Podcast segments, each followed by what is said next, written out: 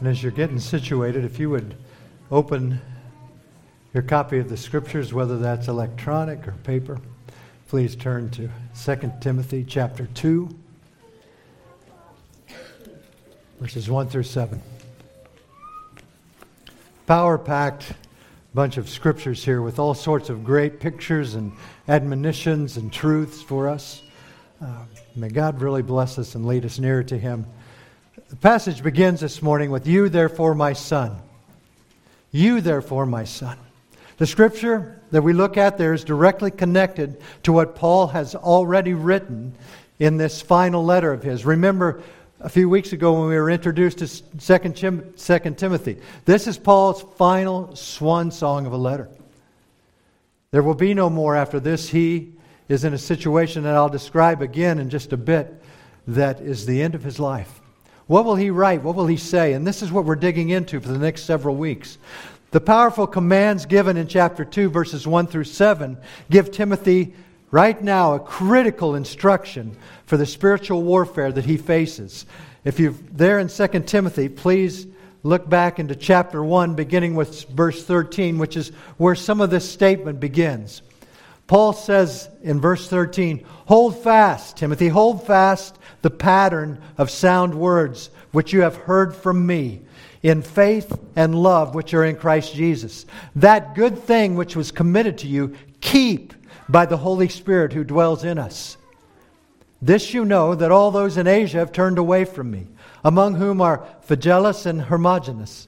The Lord grant mercy to the household of Onesiphorus, for he often refreshed me and was not ashamed of my chain.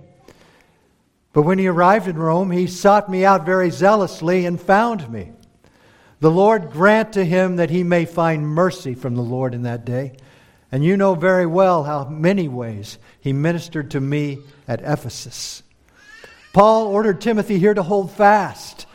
Hold fast the pattern of the sound words, the things that he had been teaching. He told him to guard the good thing that was entrusted to him by the Holy Spirit. In other words, he orders Timothy to give his life for the gospel. He then reminds Timothy, he reminds Timothy about two men. Two men whom Timothy probably knew very well, but two men who had turned traitors in this war for Christ. And then he tells him about another man. Another had proven to be a faithful soldier at Paul's side. In light of these commands and these testimonies, and with the future of the church in Ephesus at stake. Paul says, You therefore, my son, be strong in the grace that is in Christ Jesus, the strength for faithfulness. The Greek word for strong here means to empower, to increase in strength. And it comes from the, the root word many of you have heard of. It's dunamis, and it means miraculous powder, power, mighty, wonderful works, a force, the dunamis. Now, this is important. This is an important concept. This is not a command to do the impossible or to buck it up and bite the bullet. You might read the words where it says, be strong, and think, well, I would like to be just that, but I'm not. So what do I do? Well, be strong. Be strong here is in the imperative verb, which confirms that, yes, it is a command from God but it is also in the passive form. It makes it very interesting here. This meant, means it is a command that we are to obey, but our role is that we must allow and even seek to have this happen to us. It is more clearly translated in the ESV where it reads, Be strengthened by the grace that is in Christ Jesus. This grace of Christ, this unmerited favor of God, Receiving blessings of eternal life, that's grace. Sonship with God the Father, that's grace. The indwelling of the Holy Spirit that we have, that is grace. Union with Christ, joining the body of Christ to be a part of this, that's God's grace. Knowing God will never leave and He will never forsake us. That is an unmerited gift of God, His grace. These and many, many more are some of the undeserved blessings that God showers upon us when He saves us, which we by no means deserve. Donald Guthrie states grace here has the usual Pauline meaning of unmerited favor, but it includes within the divine enabling.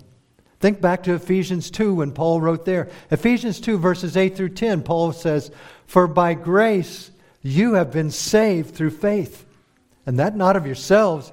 It is a gift of God, not of works, lest any man should boast. Awesome.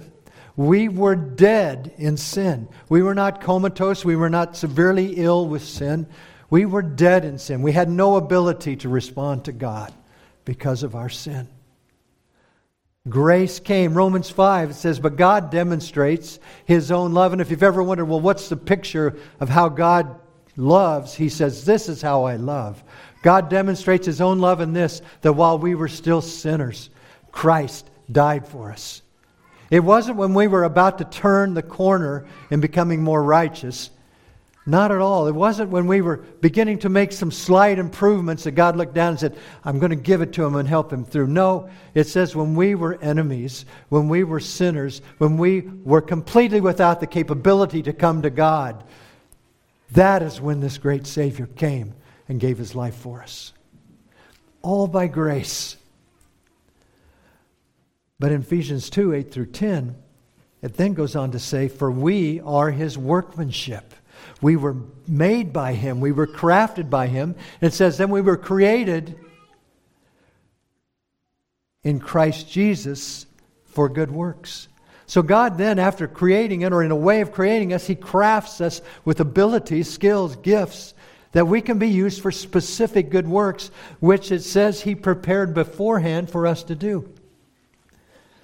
Fellow by the name of Doriani explained this grace empowers believers for good work that does not earn God's favor, but does receive it. Why would God, the Creator, uh, I would ask, why would God, the Creator, actually be pleased with our good works when He created us? He customized us with specific abilities and giftings. He prepared the good works for us to do before we even existed. And He gave us the power to do these prepared good works. Why would He then be pleased with us? But He is. He is pleased when His children walk in good works. Here's an illustration from the engineering world that I hope will help us understand how we are given commands by God, and yet we must be enabled by God's grace to even do what He has commanded. This is taken from MacArthur's commentary. It reads Several years ago, engineers in New Jersey were building a bridge over the mouth of a river on the Atlantic coast. As they were putting down pilings, they came across the hull of an old ship that was buried deep in the sand. To keep the bridge on the planned route, the hull would have to be removed from the riverbed. After they tried every mechanical means they could think of, the ship remained stuck fast. A young engineer suggested floating in several large barges directly on the water surface above the hole on both sides of the sunken ship. Cables were run down into the water, placed underneath the wreckage hull, and attached tightly to the barges above during low tide. When the tide rose, the hull below was loosened some. At the next low tide, the cables were tightened again, and at high tide, the ship loosened some more. And after following that procedure for several cycles of tides, the ship eventually was freed. What humanly devised mechanical force could not accomplish, the immeasurably greater forces of God's creation accomplished easily. You see, we are commanded to be strengthened by the grace that is in Christ Jesus, which we could never do ourselves. It would be like pulling an immovable ship from the bottom of a river unless God's grace moves with power to strengthen us. Just as a tide that lifted the barges would lifted that sunken ship out of the sand, you see, the ships were actually quite passive. But they were used by the power of the tide to free the wreckage. In the same way, we are quite passive in our power and ability, but then we are empowered by God's grace with great strength to accomplish His will. It is God's power that works within us and enables us to do amazing things. But you see, Timothy will need this enabling power of God's grace to fight the battles in Ephesus. The key to making sure that all of this hard work of the gospel continues to grow in the hearts of men and women in Ephesus and around the world and from generation to generation, that key is found in a simple strategy that Paul unfolds in verse 2. It's not only for the church in Ephesus, it is for New Hope Bible Church. It is for the churches all around the planet that are committed to the gospel of Jesus Christ. This strategy, the strategy for faithfulness. And the things you have heard from me among many witnesses, commit these to faithful men who will be able to teach others also. That strategy has four key components hearing, witnesses, committing, and men. Hearing, witnesses, committing, and men. Two actions, two groups. The first component, hearing. At the very beginning of the gospel chain, where this all begins, hearing was essential for whom? For Paul. Galatians 1, verses 11 through 12, Paul says this But I make known to you, brethren, that the gospel which was preached by me is not according to man. For I neither received it from man, nor was I taught it, but it came through the revelation of Jesus Christ. Paul heard the gospel directly from Jesus Christ, a most unique instructor and a most unique circumstance. But Paul got it directly from Jesus. The second link in the chain here was when Timothy then hears from Paul what Paul heard from Christ. It says, The things that you have heard from me. The third link is the faithful men, the faithful men who will hear from Timothy in the future. And the fourth and final link are the others. The others who will hear from the faithful men who heard from Timothy, who heard from Paul, who heard from Christ. That is the strategy, that is a chain. Four generations of spiritual succession of the truth. Now, why is hearing so important? Romans 10, verse 13 says, For whoever calls on the name of the Lord shall be saved. How then shall they call on him in whom they have not believed? And how shall they believe in him of whom they have not heard? And how shall they hear without a preacher? Romans 10, 17 says, So then faith comes by hearing, and hearing by the word of God absolutely essential is this sequential hearing of the gospel. The second component of this strategy is witnesses. Witnesses. Paul and Timothy. They traveled together speaking with hundreds, perhaps thousands, of, in cities such as Lystra, Berea, Thessalonica, Corinth, Greece, Ephesus, and Jerusalem. Paul's message was heard far and wide by many, many witnesses, including men like Silas, Barnabas, and Luke along with a great host of others. Why the witnesses? These witnesses provided two essentials. One, they provided accountability that Timothy preach what Paul preached. If Timothy got off track, these witnesses could say, Paul, I mean, Timothy, that's not what Paul preached. Get back on.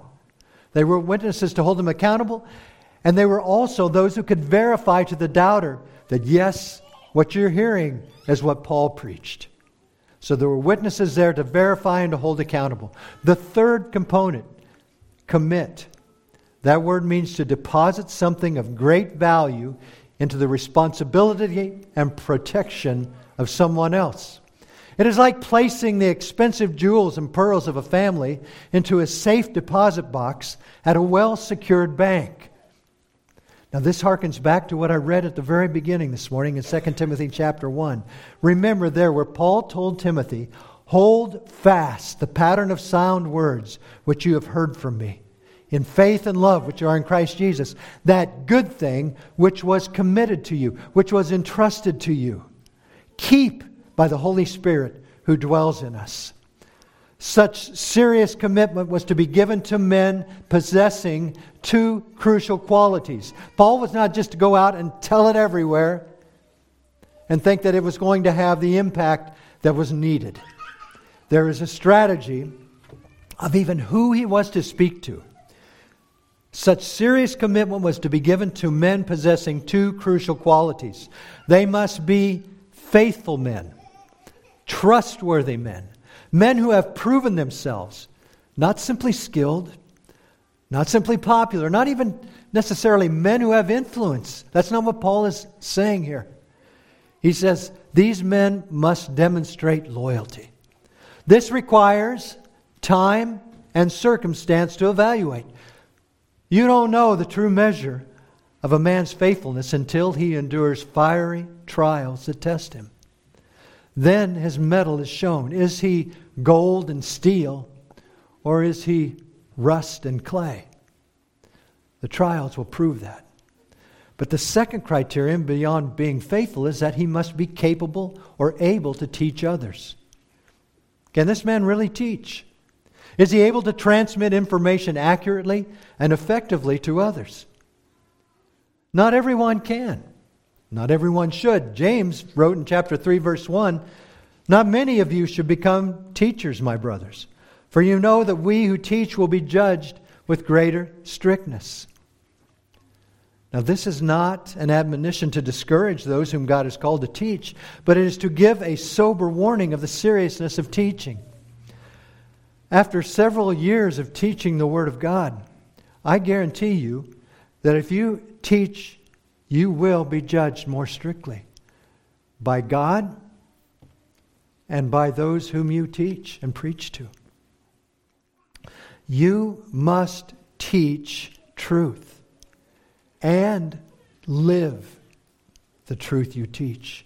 You must teach truth and live the truth you teach. Paul is all over those false teachers in Ephesus that speak one thing and live another. The hypocrisy is rampant. They preach this way and then they're involved in these areas of sin. These men must be able to teach and they must be faithful men. Now, not all faithful men are capable to teach others. Not all capable teachers are faithful men. To achieve the greatest success using Paul's strategy, Timothy and our church right here must see both qualities in the men being prepared to teach and lead. To flesh this out, Paul then brings to the stage three portraits of faithfulness we could call this faithfulness in 3D living color. Three portraits of faithfulness. First of all, the soldier of Jesus Christ. This warrior here pictures endurance and single mindedness. First of all, the good soldier. Verse 3 says, You therefore must endure hardship as a good soldier of Jesus Christ. We have requirements and we have rewards in each of these three portraits. The first requirement for the good soldier is that he must endure hardships. He will be afflicted, he will suffer trouble. Roman soldiers. Roman soldiers usually entered military service between 18 to 22 years of age for a term of 25 years. That was how long these men would sign up to serve 25 years. In the Roman army, a soldier's life was hard and tough, even for the most resilient men. They were taken from their homelands, away from their families and friends, and expected to defend provinces in far extremes of the empire. They had to endure hostile natives in foreign countries who were defending their homeland from invasion. They were expected to undertake grueling marches across rough and dangerous terrain in severe weather conditions, and then fight long and arduous battles with fierce warriors. Above all, they had to obey all orders at once without question, no matter the consequences. That was a description given by a site called Romano Britain. I want to stop and pray. I didn't do that at the beginning, and I want to ask God's blessing on this. Heavenly Father, as we dig into this, as you know, uh, we have need of you just as Paul commanded Timothy, that we would be strengthened by the grace that is in you. And Lord, I forgive me for being like a, a horse chomping at the bit, ready to race without surrendering it all to you. Father, I pray that you would help us. You know that uh, it is difficult to understand and follow, and it is difficult to speak. And we need your Spirit, Lord, to draw us to you through your word. So please grant us the grace of your Spirit's revelation to our hearts, that we would see you in your word and we would follow you completely. In your name I pray. Amen. When Paul drew this picture of a soldier, we know that he was very familiar with the Roman military. Roman soldiers were often literally chained to Paul day and night.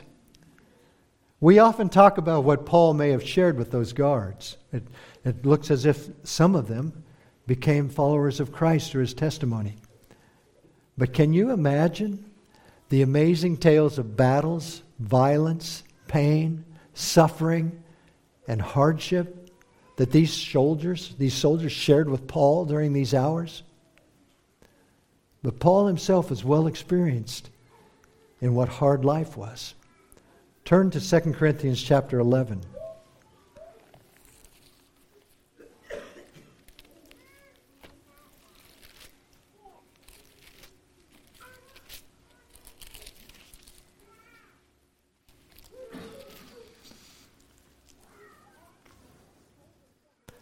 The soldiers knew hardship. Look what Paul lived through.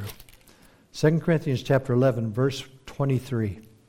Are they ministers of Christ? I speak as a fool. I am more.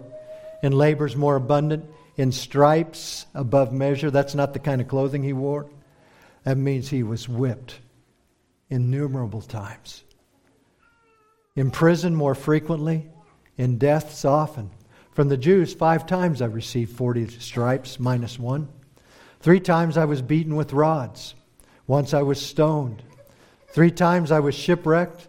A night and a day I have been in the deep in journeys often, in perils of waters, in dangers of robbers, in dangers of my own countrymen, in danger of the Gentiles, in danger in the city, in danger in the wilderness, in perils in the sea, in dangers among false brethren, in weariness and toil, in sleeplessness often, in hunger and thirst, in fastings often, in cold and nakedness, besides the other things, what comes upon me daily, my deep concern for all the churches.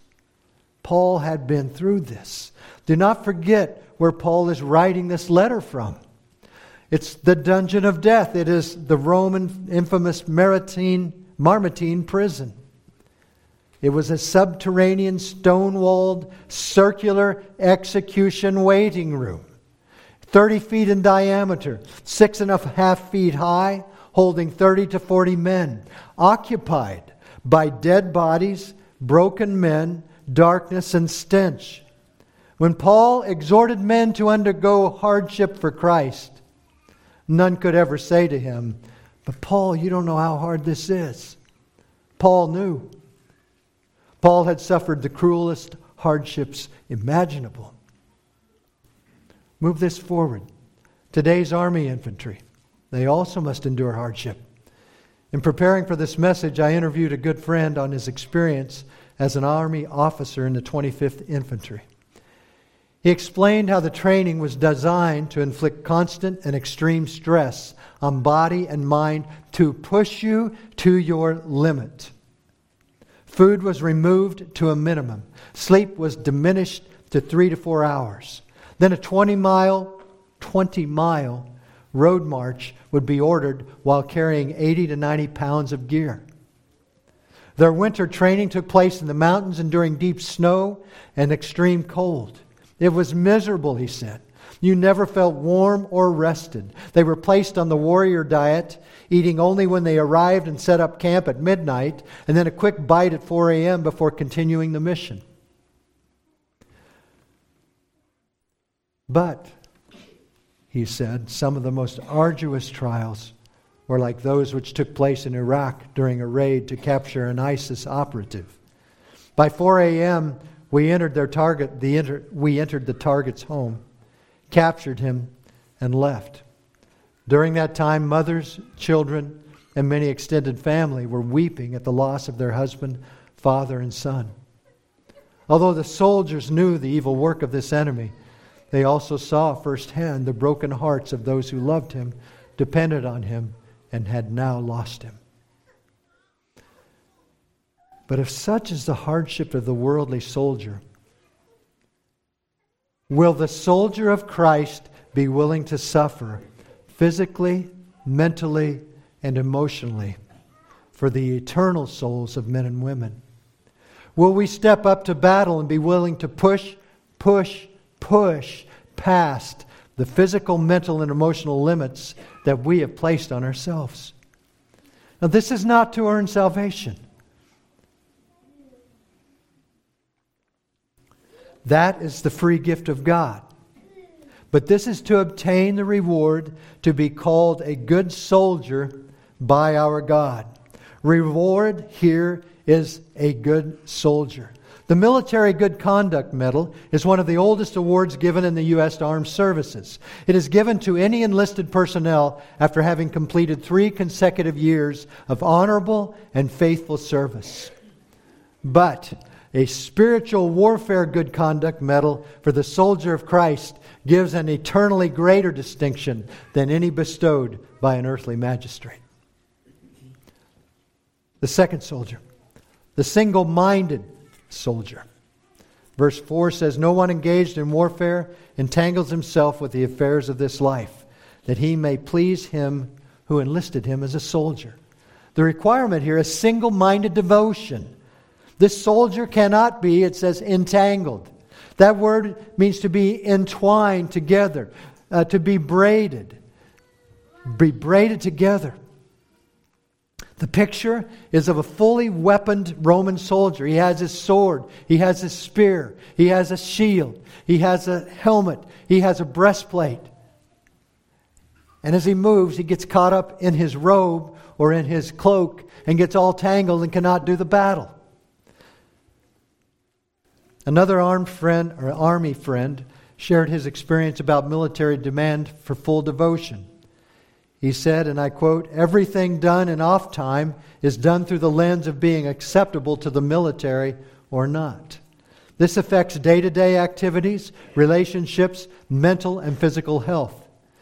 The death in the family, you need permission. Is there training? Have an emergency at home? What is it? You can't go. Need a break after your third 90 hour week in a row? Tough. The very essence of your individualism is diminished to the point of little existence for the good of the service. End quote. But Paul is not commanding Timothy to somehow extricate himself from the city of Ephesus and find a cave. Nor should he sit isolated on the top of a mountain and neither eat nor drink. And he certainly is not recommending believers to stop paying taxes or care for your spouse or your children or to not show up for your job. Things in life still require our attention. The affairs of this life are not intrinsically evil, there's nothing wrong in them themselves. But they must in no way compete for the throne of our heart. Nor are we to allow them and this is where I think I fall, and, and maybe perhaps you all, nor are we to allow them to overcome us with stress or disappointment or even exhilaration. Anything that draws us away from being fixed on the prize of Christ. Rather than letting the affairs of this world entangle us, let them become the platform at our feet upon which we step up and proclaim Christ with all our heart, soul, mind, and strength. Let me say that again. Rather than let the affairs of this world entangle us, let them become the platform at our feet upon which we step up and proclaim Christ with all our heart, soul, mind, and strength. Use these things for the glory of Christ. The reward? What is the reward? Such single minded dedication to the cause pleases the commanding officer. In Roman military, it pleased the one who enlisted him, and vicariously the emperor himself. Why? Why would that be so pleasing? Because it showed that the heart and mind of the soldier belonged to Rome. The decisions and priorities displayed by such a soldier show that fear, wealth, pleasure, esteem, self love have not unseated the authority of the emperor. If such is true for the Roman soldier, how much more for the soldier of Christ? His commanding officer is all the more pleased with a soldier son or a soldier daughter who is, in the words of Hebrews chapter 12, who is looking unto Jesus, the author and finisher of our faith, who for the joy that was set before him endured the cross, despising the shame, and is set down at the right hand of the throne of God. For consider him who endured such hostility from sinners against himself, lest you become weary and discouraged in your souls. For you have not resisted to bloodshed, striving against sin. Keep your eyes on Christ. Matthew Henry wrote, The great care of a soldier should be to please his general. So the great care of a Christian should be to please Christ, to approve ourselves to him. The way to please him who has chosen us to be soldiers is not to entangle ourselves with the affairs of this life, but to be free from such entanglements as would hinder us in our holy warfare. In Proverbs chapter 4, it is written, Let your eyes look straight ahead and your eyelids look right before you.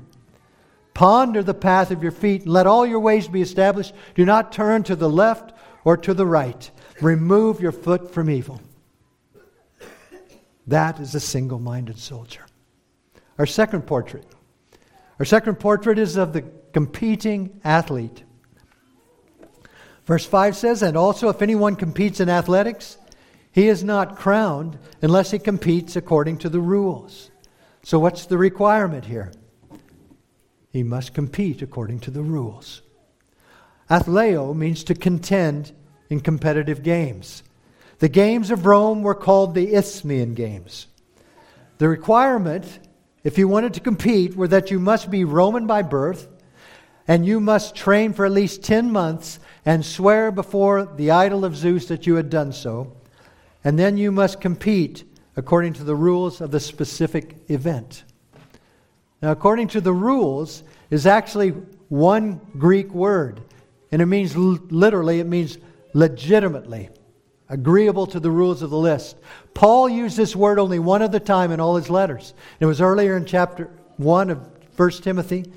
He said, But we know that the law is good if one uses it lawfully or according to the rules. We have to use the law right. We can't misuse it thinking it brings justification, salvation, we must use it rightly. Now, as an 11 year old little competitor, about five decades ago, I had to learn the hard way about competing according to the rules. Our middle school was having our first all school track meet. Not a big field of competitors, but it was a huge deal to a young, aspiring athlete like myself. Crowns were not awarded, but blue ribbons and the prestige of being the best in the school at something were high enough honors to capture my dreams. 70 yard low hurdles.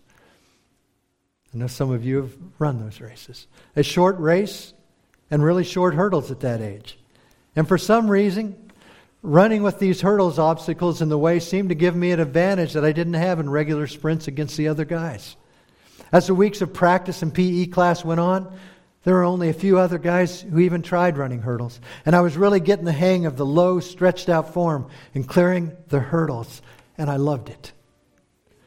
Finally, the day of the school meet arrived. The boys' low hurdles was the first event of the afternoon. I couldn't wait because it seemed like certain glory for me. As the other five runners and I crouched at the starting line, the adrenaline was surging through my little body, and bang, the starting gun went off, and it was smooth sailing over the first hurdle, and already getting a lead on the field. Over the second hurdle, looking good. But then it happened. Somehow, I landed a bit off and took a short hop. That, of course, changed my steps just enough that by the time I reached the third, third hurdle, I was going to crash right into it. So, I took evasive action. And I sidestepped that hurdle, going just slightly to the left in the open field beside me, and then slipped right back into my lane.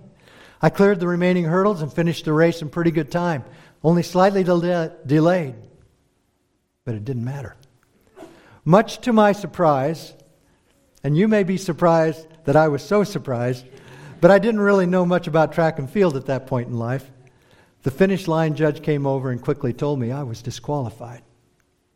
It didn't matter what your time was, he said, because going around a hurdle was against the rules.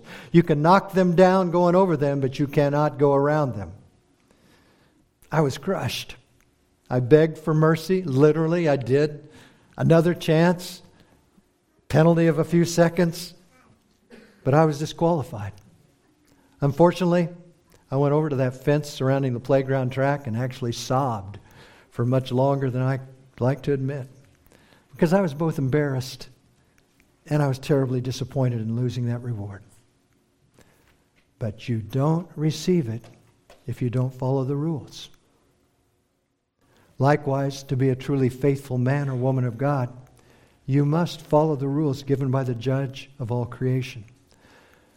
You see, living for Christ is not just a freestyle affair driven by emotion and creativity. God has given us clear direction in His Word on how He desires we live. To go your own way will disqualify you. To choose to disobey the commands of God results in disaster.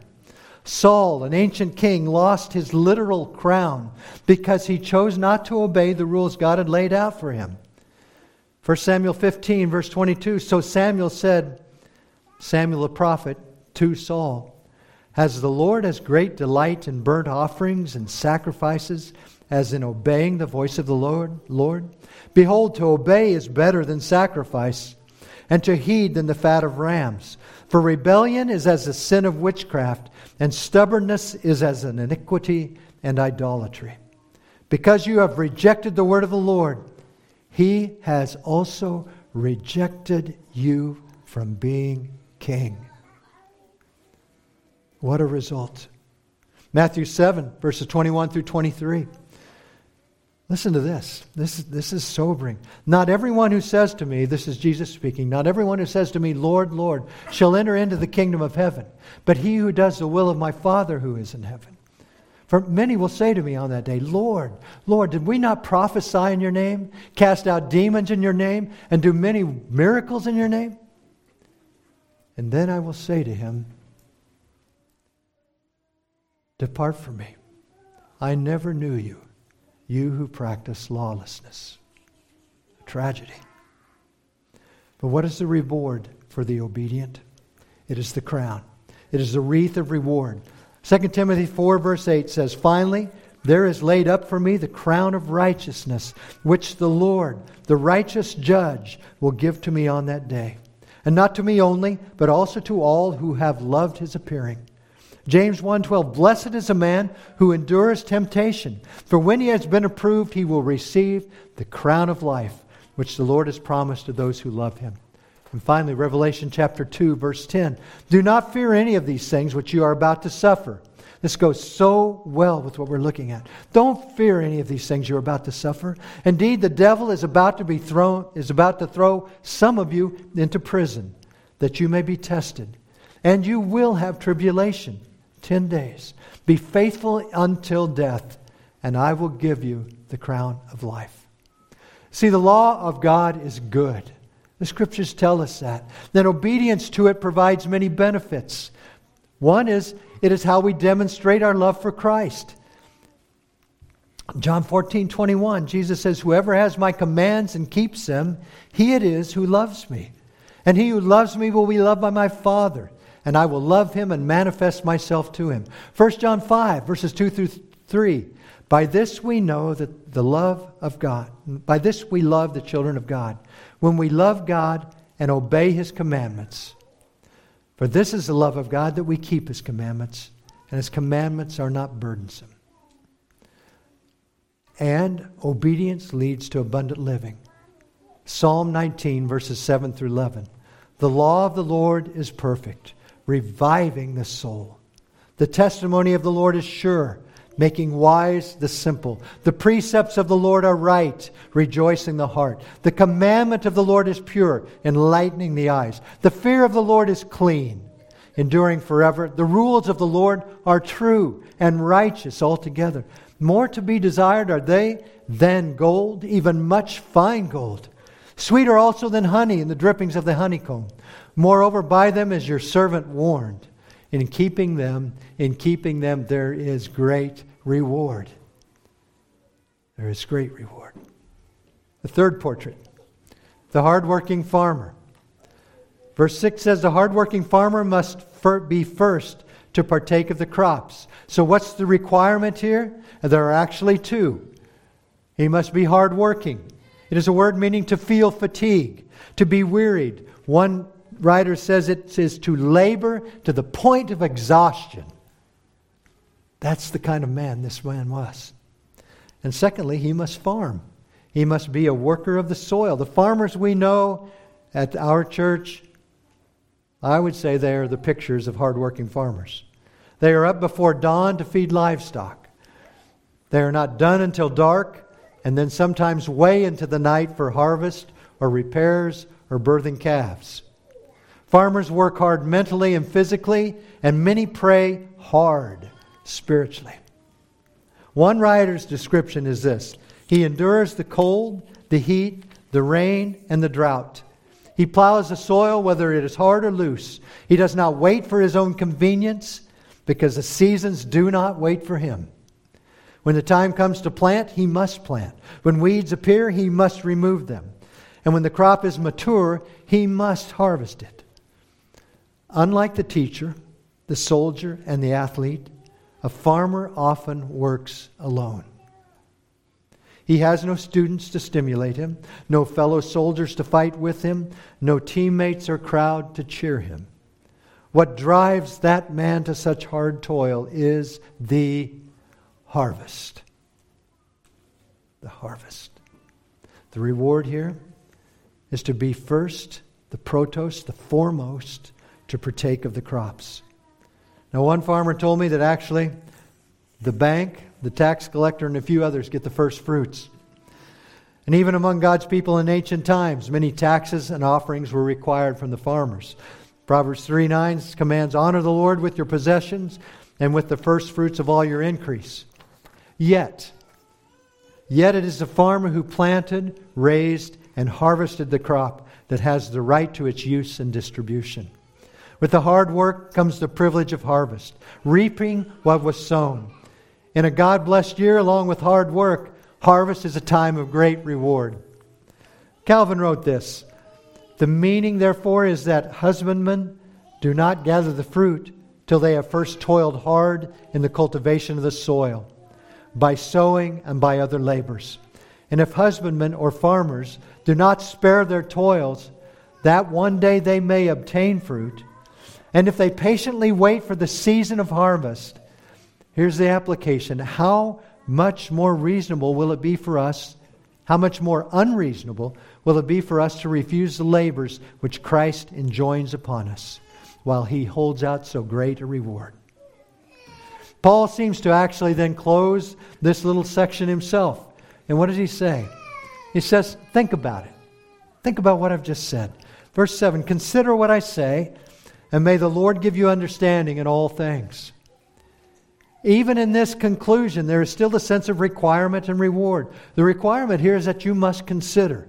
The word means to exercise the mind, to observe carefully.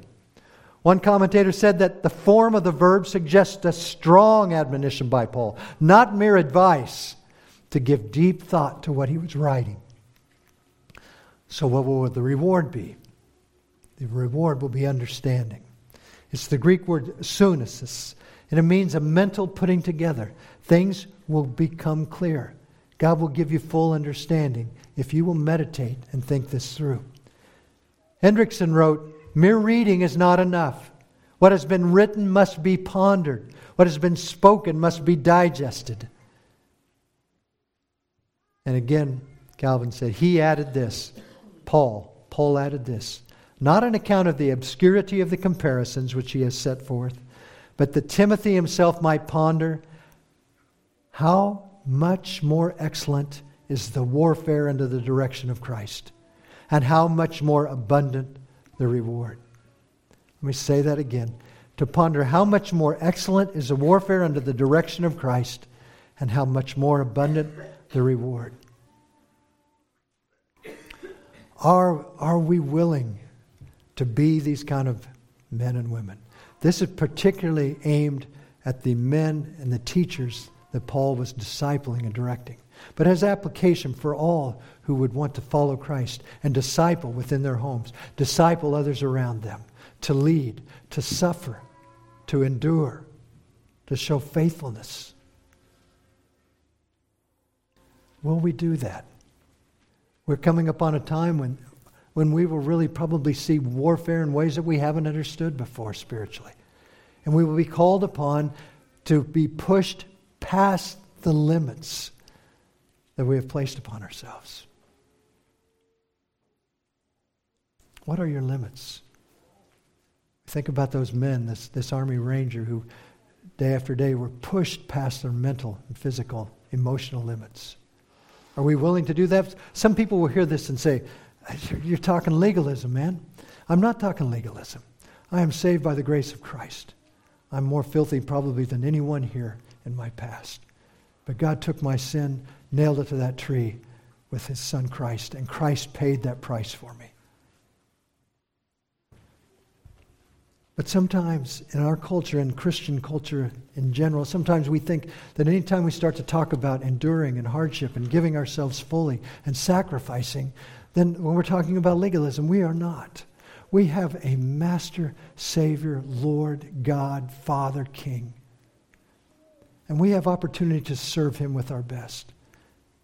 Don't be afraid of pushing yourself beyond what you thought you could do. Commit yourself to this great God and King, for he is worthy. And you will find great reward. In conclusion, here, I, I would really ask you to consider this. To those who are willing to accept God's commands for faithfulness, write out three applications to your own life under each of these four traits, and they're listed at the bottom. That could be searching out scriptures that support these different traits. It could be a personal discipline that you want to take on, getting up earlier, working this into my day schedule every day, something along that line, something you will give up, perhaps, a means of accountability that will hold you to help you grow, confession, repentance, many other things. You think, but I want you to do as Paul said here at, about, at the end. Think about this. Consider it carefully and draw upon the Word of God to make application to your life. Three under each of those four, and then I would ask you to do it within the next 36 hours. That's arbitrary. But if you don't, there's a good chance you probably won't. So try to take some time and invest yourself in the Word of God. And then I would ask you to pray. And it's really beautiful here because what do we pray? We pray what Paul told Timothy at the beginning that we would be strengthened by the grace that is in Christ Jesus. That's the only way anything you write down here will ever come to pass for the glory of Christ. Let's pray. Heavenly Father, we thank you for your long suffering, your patience with us. Thank you, Father. Thank you for your mercy and forgiveness that continues moment by moment as we still struggle with sin, laziness, foolishness, worldly desire. Lord, but you are so good. You have paid it all. Father, I pray that you would raise us up, that we would live for you like this soldier, like this athlete, like this farmer. We give our lives fully to you as husbands, as fathers, as mothers, as wives, as single men and women, Lord, in the classroom, at the manufacturing plant, in our homes, wherever we are, Lord, please make us to be men and women who are mighty in faith, who are strengthened by the grace that is in Christ Jesus. In your name we pray. Amen.